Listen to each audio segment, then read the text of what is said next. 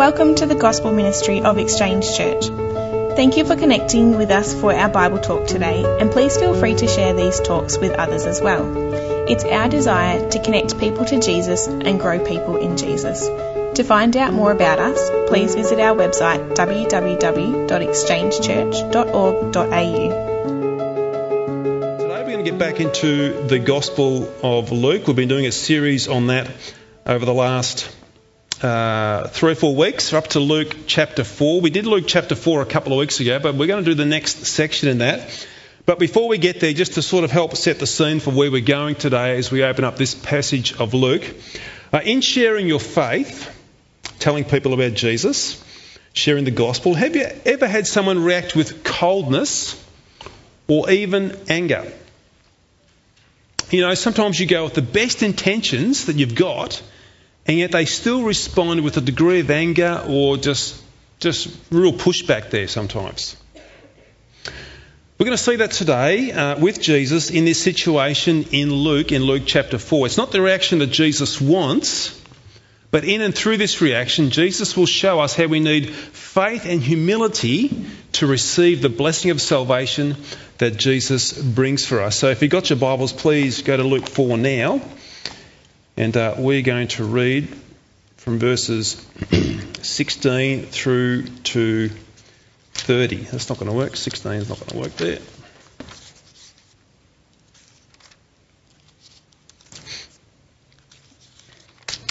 Luke chapter 16, uh, Luke chapter 4, sorry, verse 16 through to 30. And he came to Nazareth where he'd been brought up, and as was his custom, he went to the synagogue on the Sabbath day and he stood up to read.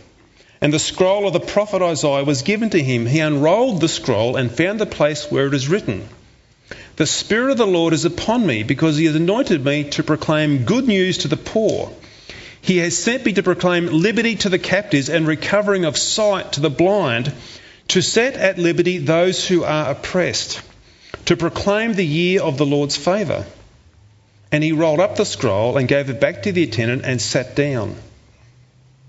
And the eyes of all in the synagogue were fixed on him. And he began to say to them, Today this scripture has been fulfilled in your hearing. And all spoke well of him and marvelled at the gracious words that were coming from his mouth. And they said, Is not this Joseph's son? And he said to them, Doubtless you will quote to me this proverb Physician, heal yourself. What we have heard you did at Capernaum, do here in your hometown as well. And he said, Truly I say to you, no prophet is acceptable in his, hometown, in his hometown. But in truth I tell you, there were many widows in Israel in the days of Elijah, when the heavens were shut up three years and six months, and a great famine came over all the land. And Elijah was sent to none of them, but only to Zarephath in the land of Sidon, to a woman who was a widow. And there were many lepers in Israel in the time of the prophet Elisha, and none of them was cleansed but only Naaman the Syrian. When they heard these things, all in the synagogue were filled with wrath. And they rose up and they drove him out of the town and brought him to the brow of the hill on which their town was built, so that they could throw him down the cliff. But passing through their midst, he went away. Uh, Lord, we thank you today that we're able to come and open up your word. We ask and pray that Holy Spirit, you would come and breathe life into this word right now. Uh, Lord, I am just a vessel, a broken vessel at that. But Lord, your word is not broken. Your word is true, your word is powerful, and Holy Spirit, you bring power to that word. So we ask now, as we just look at this situation in the local synagogue with Jesus uh, giving his signature statement of his mission to be, uh, we ask and pray that, Lord, you would grow in our hearts faith and eyes to see who Christ is now as we open this word up. We ask it in Jesus' name. Amen. So, one thing we love to do at Exchange is open up God's Word. Uh, we know that's the eternal truth that we have, and it is powerful as the Holy Spirit works through that Word to open up our hearts to see uh, the wonders of Christ. So, we find Jesus here in a preparation period, or just after his preparation period in the wilderness. If you read previous to this, Jesus was in the wilderness, and now entering into the early days of his ministry. Uh, Jesus has come to fulfill God's sovereign plans of salvation. Jesus has come to fulfill these plans by teaching the truth of God's word, living a perfect life, and then laying down that life as a perfect sacrifice for our sins. We find Jesus here at this point, though, in, this, in his ministry, in a teaching role here at the local synagogue. Uh, in fact, this is not the first time that Jesus has taught. Um, prior to this, we actually read that he did something in Capernaum. Uh, Jesus was doing that, teaching and healing around Capernaum, uh, a coastal town on the Sea of Galilee, not too far away. But now he's come back to Nazareth, his hometown. Nazareth is the place where Jesus has grown up and spent the first 30 years of his life as a carpenter in and around Nazareth. So at this point in time, it's a bit like the local boy coming home and coming of age to some extent here as Jesus comes back to Nazareth to uh, teach in their local synagogue. Uh, Luke writes this account, I believe, to show us Jesus' mission statement or his signature statement of his ministry. It's as though Jesus is showing us here his key platform about what his ministry will be all about, bringing glory to God and salvation for humanity here as he begins to open this up for us. So here's where we're travelling today with our big idea as we think about where we're going. Uh, Jesus comes to bring the blessing of salvation, which can only be received by faith and humility. By faith and humility. Okay, let's set the scene here for Jesus' message. Uh, he's in the local synagogue, or for our language today, you would call this the local church where he is.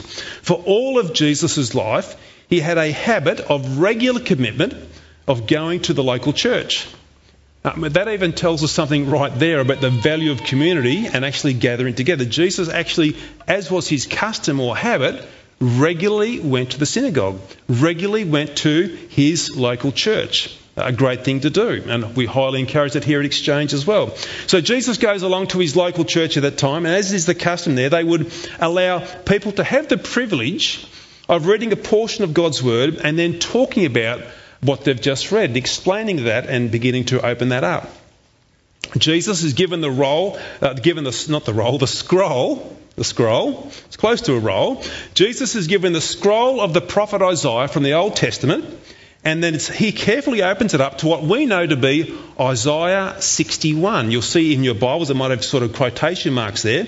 So let's read from Isaiah 61, 1 and 2, the same verses that Jesus read. And he says this The Spirit of the Lord God is upon me, because the Lord has anointed me to bring good news to the poor. He has sent me to bind up the brokenhearted, to proclaim liberty to the captives, and the opening of the prison to those who are bound to proclaim the year of the Lord's favour.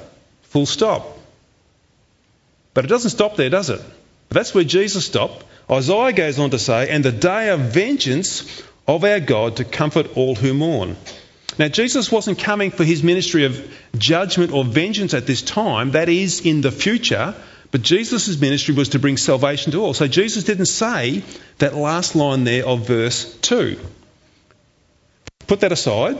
Jesus now sits down after reading this astonishing statement in verse 21, and then he actually says, sorry, actually then in, in verse 21 makes this astonishing statement as he sits down after reading that. And he says this Today, this scripture has been fulfilled in your hearing.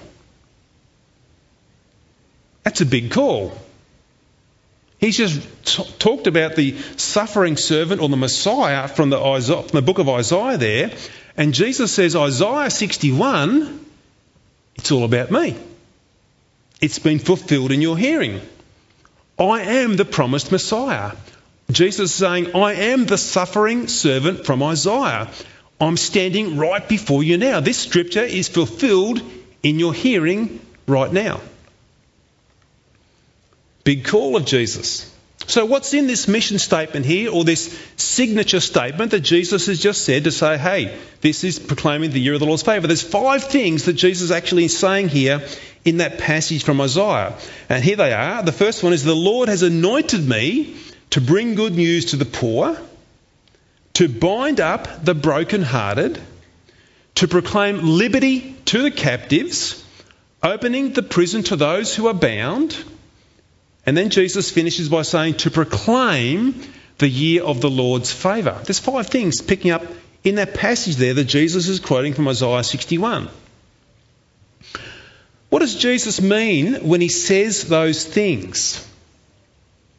What's he referring to?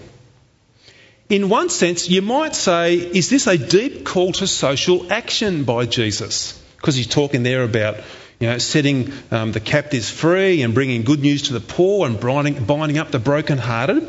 Does Jesus mean when he says that he's coming to bring equality and fairness for all those who've been abused and crushed? Is that what Jesus is getting at here when he quotes this passage out of Isaiah 61? Well, let me just say this here. Social action isn't Jesus' main point as he speaks out of Isaiah 61 at that stage. Now, don't hear me wrong when I say that, to say, well, Toddy, you're saying there's no social action to do with gospel transformation? No, I'm not saying that at all. Social action is very much a part of the gospel as we seek to see a transformation in people's lives, we seek to see their social uh, status changed, and social action, the church meeting the needs of the practical needs of the people around about us, is a powerful witness to God's love working in our hearts as disciples of Jesus Christ. But social action isn't Jesus' main point here as he quotes Isaiah 61.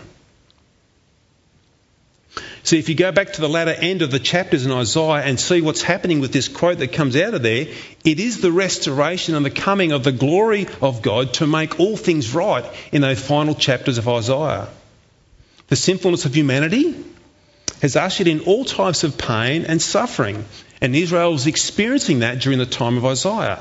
And we all experience that now to some extent in our own lives just as well. Israel had felt the pain of their rejection of God and God's judgment on them at that time was to allow invading foreign countries to come in and to oppress them because they walked away from God. But God is going to bring salvation to them. So that's that prophecy here Isaiah makes in Isaiah 61. So this salvation that God is talking about with Isaiah and now talking of Jesus, because it's all about Jesus, primarily will be a reconciliation back to God. Us being reconciled back to the God who's made us from our sinful living before Him. Primarily a, a spiritual reconciliation. In other words, you could say it like this this salvation will be a primarily a spiritual releasing from spiritual poverty, spiritual liberty to the captives of sin, recovering of spiritual sight to those blinded by sin spiritual release from the oppression of sinful actions. That's what Jesus is talking about, primarily in that aspect. And then Jesus follows that up and he says, proclaiming the year of the Lord's favour. What's he telling us? In other words, this is a time of salvation and rescue that Jesus is bringing in. It's bringing the Lord's favour and revealing that through his own self. This is a time of God's favour delivered through me, as in Christ, for mankind, for humanity. You see, this is the salvation that Jesus is bringing for all to be reconciled back to God, who we've all walked away from and turned our backs upon. This is the signature statement here that Jesus will now begin to carry out right through the rest of his ministry, proclaiming the year of the Lord's favour, salvation, spiritual salvation. Well, how do they respond to these people in Nazareth as they heard this? How do they respond to Jesus' astounding sermon as he opens up Isaiah 61? What do they think of this local carpenter boy speaking from Isaiah 61 as he does? Well, initially, they speak well of him. But then at some point, their tone begins to change. Have a look in verse 22 with me. And it says there, and all spoke well of him, and they marvelled at the gracious words that were coming from his mouth. And they said, Is, is not this Joseph's son? Somewhere between the first half of that verse and the second half of that verse, there's a change. Now, Luke doesn't quite sort of you know, say, Here it is, but we can see something's happened here with uh, these people in Nazareth. It's a bit like this. They've, been, they've loved these early words the way he's just so graciously opened up Isaiah 61, but then something's happened in their mind as he's been going through that. And it's like they say, hang on, guys, this is Joseph's son. He's the carpenter boy who lives up the road, fixes our broken chairs and broken tables. And he says, What? He's the Messiah? This scripture's been fulfilled in your hearing? Who the heck does he think he is? We know who he is. He's the carpenter boy who lives down the street. He's not the Messiah. Something changes in their minds here. First, they're surprised and they're marvelled by his wonderful words that he's spoken to them, but now they're turning on him. Something's changed in their minds. And Jesus knows exactly what they're thinking at this very moment. He can see the words, as it were, rolling around in their mind as they look at him and what he's just said from Isaiah 61. He knows they're thinking this Well, if you think you're the Messiah, Jesus, well, then show us some proof. Do a miracle right now for us. Show us who you are. Do something supernatural right in front of us. Do what you've done in Capernaum. Now do it for us here. Prove yourself, Jesus. Exactly what they're thinking. Jesus follows on in verse 24 and he says this Truly I say to you, no prophet is acceptable in his hometown. It's a bit like the old saying we have familiarity breeds contempt. Jesus, we know who you are. You're not the Messiah.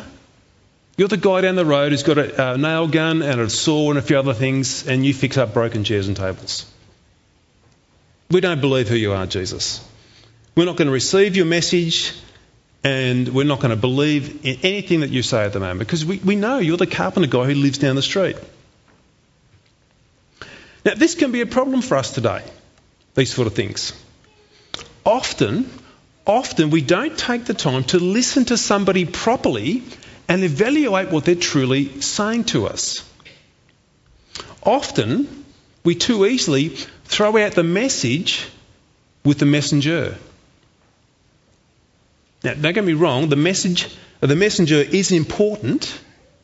Uh, it's important to back up what you say with your life, but sometimes people may not do it that well. But it's really important that we still listen to what somebody's saying. It's equally important that we evaluate what they're saying as much as we may make a judgment call on the person themselves. Uh, uh we probably see it greatly today uh, in our political divisions, particularly with the US election over the last few months, how it's played out. Now, I'm not making a political statement here, but we should always be listening to both sides. Hear what they've got to say, other than just have this filter on and just whatever that side says or whatever that side, we're just not even going to listen to it. Need to listen carefully to the message. But the people of Nazareth didn't do that. They had this filter on basically straight away or pretty soon after Jesus started talking, and their filter was, he's a carpenter, he's not the Messiah. And they saw everything through that. Now, just a side comment here with Jesus. His character was flawless, so they couldn't fault the messenger at all. He was perfect in every way. But anyway, still, they had this filter on, and that was how they were viewing everything that Jesus said. Now, so Jesus begins now to show them exactly where they're at, what their thoughts are as he begins to present this truth uh, to them.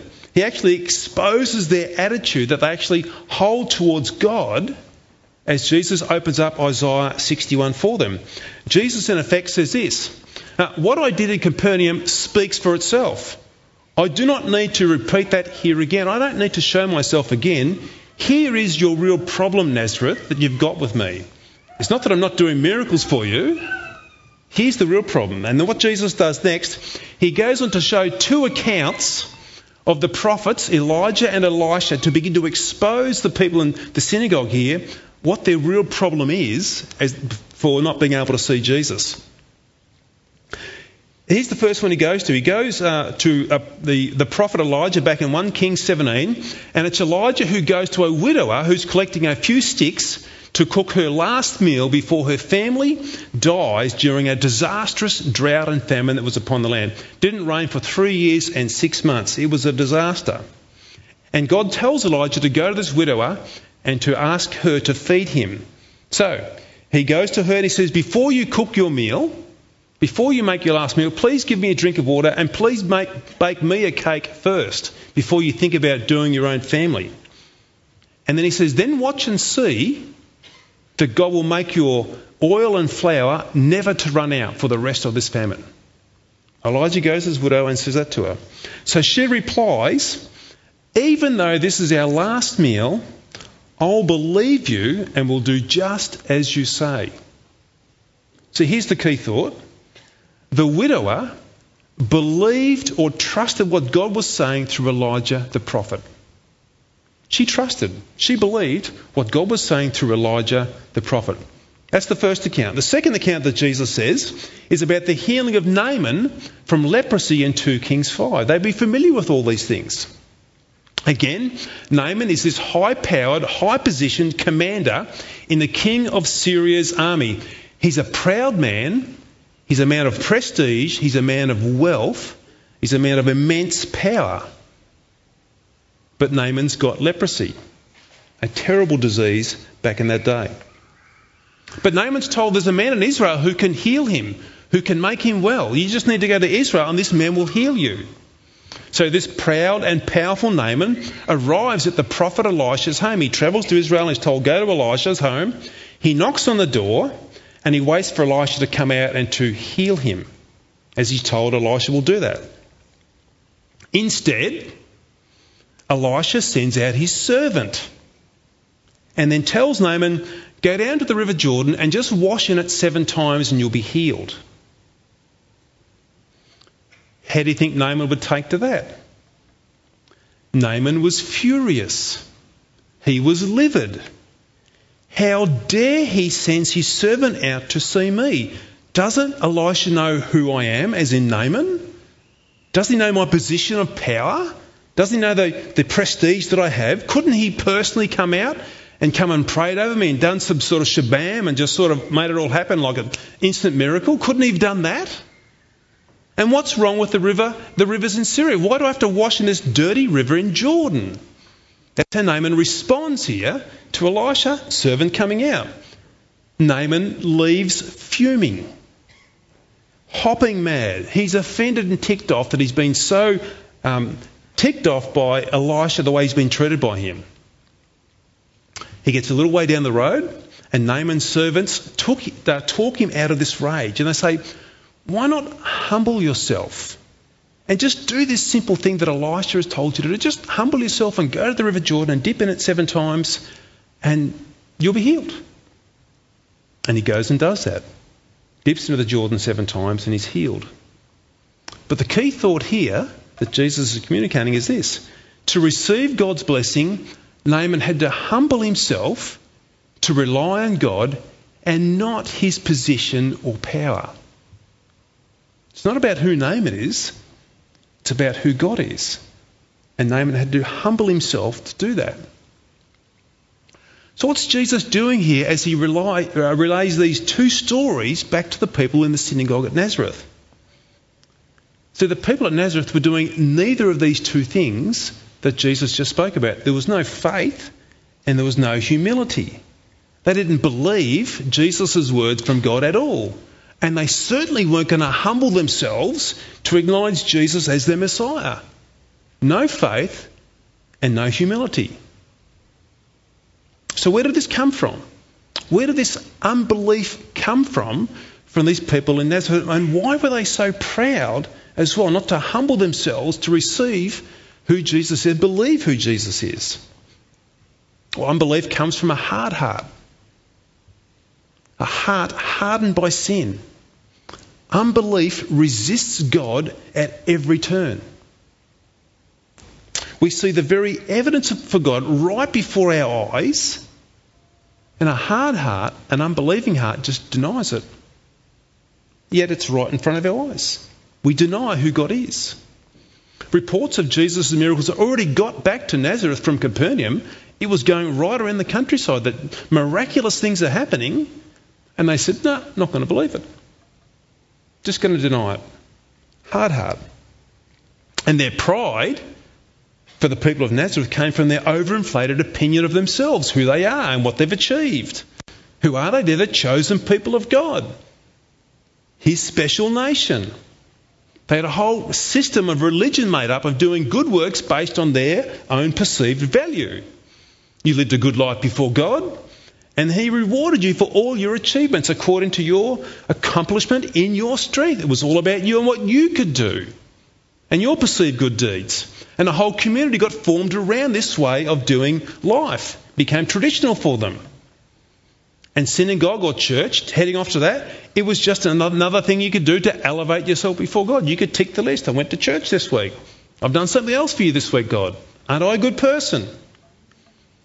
What does Jesus do? Jesus comes along with these people in Nazareth and he upsets the apple cart.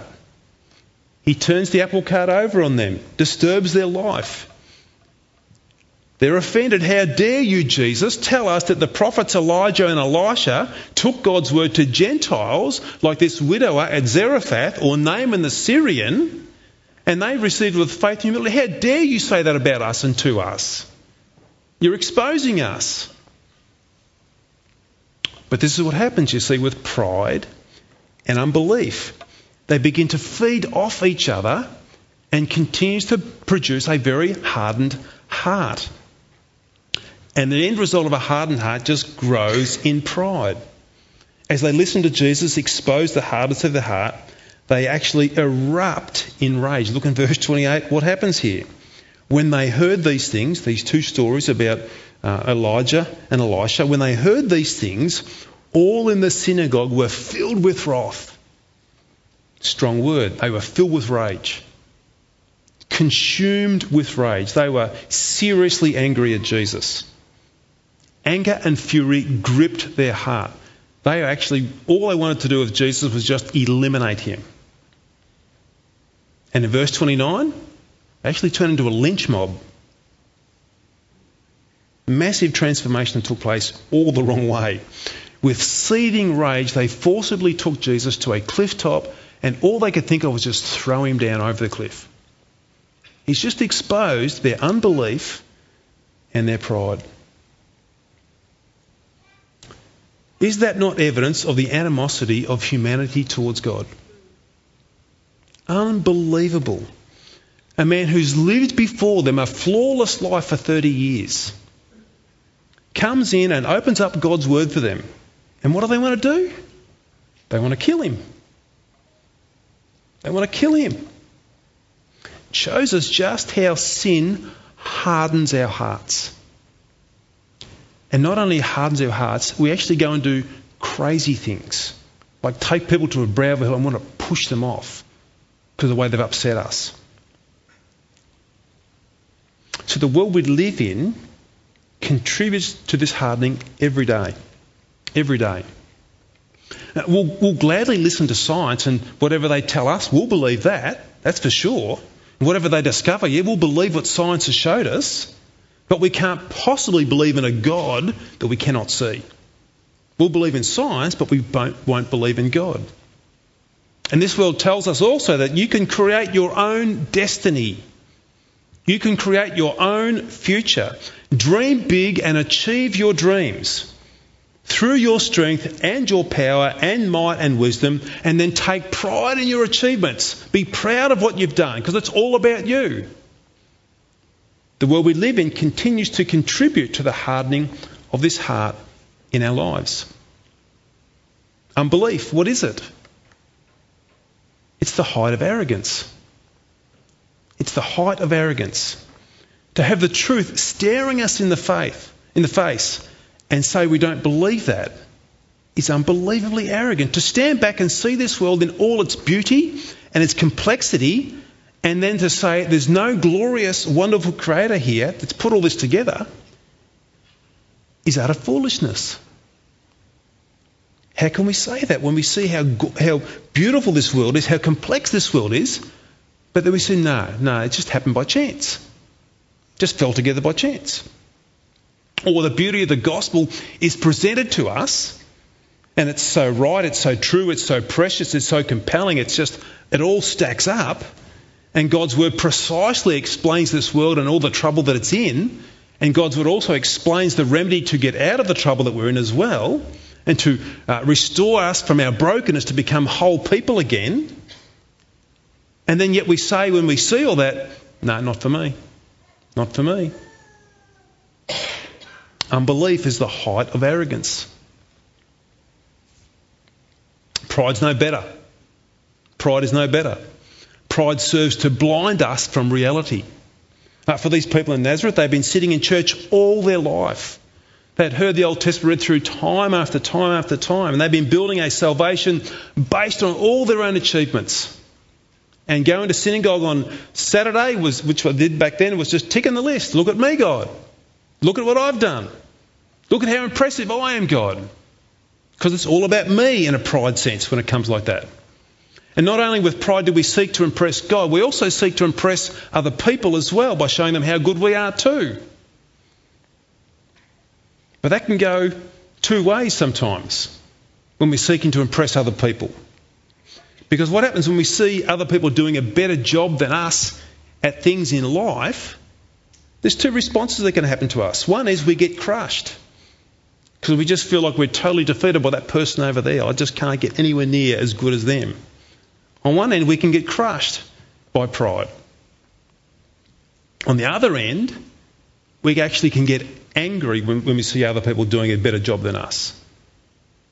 Anger kicks in, and all we want to do is eliminate that competition out of our lives. That's the consequences here of pride. So, what's Jesus coming to do? He's coming to set people free who are captive to unbelief to those who've been walking the treadmill of unbelief all their life.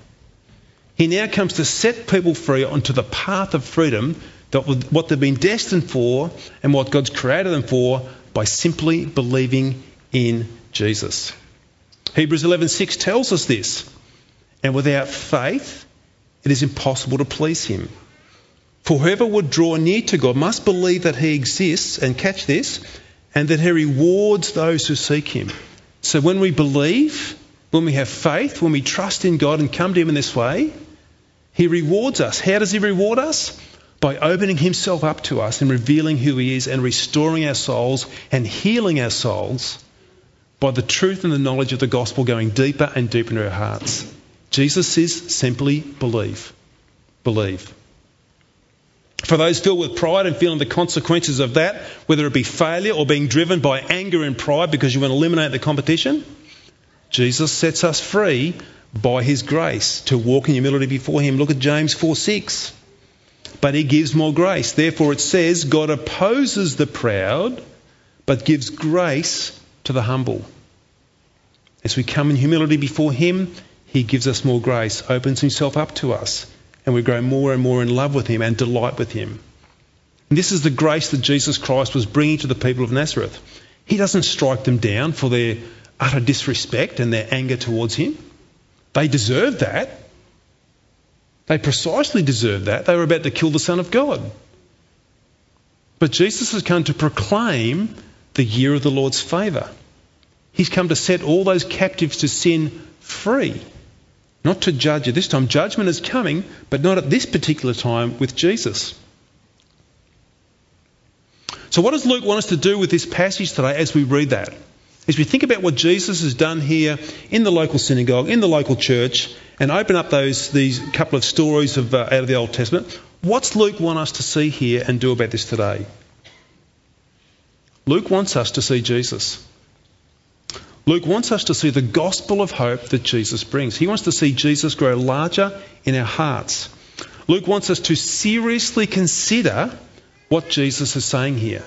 Not just take a casual glance at this, not a superficial glance, just like the people of Nazareth did and allow this filter to come on and block everything out of the truth of what Jesus was saying there. Luke wants us to take time to reflect and think about who Jesus is and his claims. C.S. Lewis once said this about Jesus Jesus is either a deranged lunatic for the claims he has made, or he truly is the Son of God. You see, Luke wants us to take a long, hard look at who Jesus is. Why? Because it's of eternal significance in our lives. To carefully weigh up who Jesus is. And he doesn't want us to take a five minute soundbite of Jesus, which we're so accustomed to in this world like scrolling through Instagram, just flicking through and hardly looking at some of that stuff. Luke wants us to stop and look and think and reflect and understand who Jesus is. Luke also wants us to do this as, as we read this passage. He wants us to see that God delights in a humble heart that comes to Him in faith. God delights in that. And that's a glorious thought to think about that God delights in those who come before Him with a humble heart and simply in faith by believing. That actually liberates us, that liberates us and our soul from the chains of this world when we just come before God humbly and in faith, believing who He is. You see, God isn't looking for your achievements. God isn't looking for my achievements. God isn't looking for the talents you may or may not possess. God isn't looking to see how smart you are or how intelligent you are. God isn't looking to see how attractive you may be and trying to match up with this world. God's not looking for any of those things. In fact, all that stuff to God means zip. Intelligence, money, power, attractiveness means nothing to God. Nothing whatsoever. What God is looking for is a humble heart and a heart that believes. Look at what he says here in Isaiah 57. For thus says the one who is high and lifted up, who inhabits eternity, whose name is holy. I dwell in the high and holy place, and also with him who is of a contrite and lowly spirit, to revive the spirit of the lowly and to revive the heart of the contrite. That's a precious, precious, precious promise. It's not about who I am or what I've done. It's about coming before God in a humble way and a believing way, and He comes to revive me just as I am. I bring all my brokenness with me and my failures, and God delights to restore me and transform me and change me. This is exactly what God is calling you to do right now. Now, I don't know everybody here today in this room, and I praise God we have got visitors with us.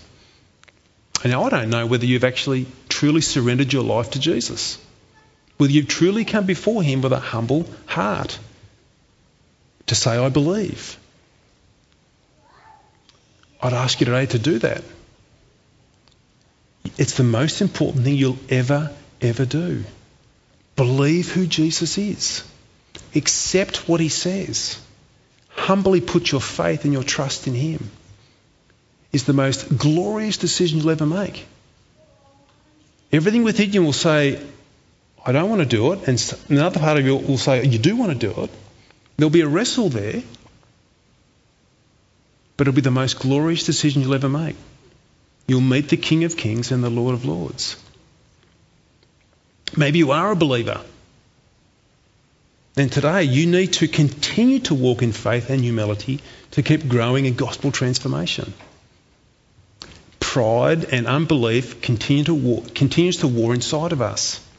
We need to continue to walk in humility, understanding I don't know it all. I am a broken vessel. I need help. I don't have to have it all together. And I need to keep believing Jesus' word and walking humbly before Him. And He delights to give us grace to be able to keep walking in the, in the transformation of the gospel. You see, Jesus is proclaiming the year of the Lord's favour, bringing salvation for all. Let's pray.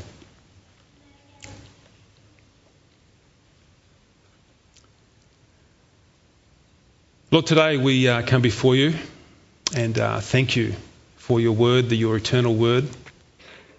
And, and, Lord, I pray right now, as I think of uh, the truth of the gospel, Lord, who am I? Your word would tell me I'm, I'm a broken clay pot. In other words, I'm a broken vessel myself. Uh, but Lord, I know your word is not broken. And Lord, I'd ask and pray today that even as I share this passage here from Isaiah, ask and pray now, Lord, you would begin to open up people's hearts and eyes. And for those who are wrestling about salvation, wrestling about believing in who Jesus is, God, I pray, please now, open up their eyes.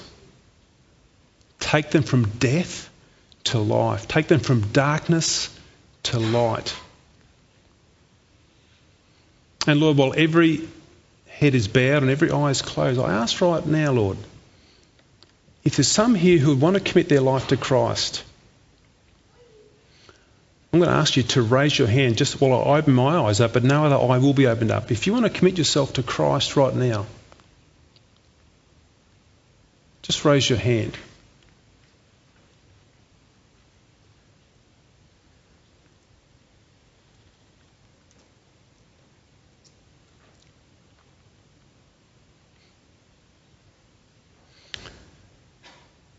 Father, for those who are thinking about that, I pray you'd give them the ability to come and to see me after the service, Lord, so we could talk about the most glorious thing they could ever do.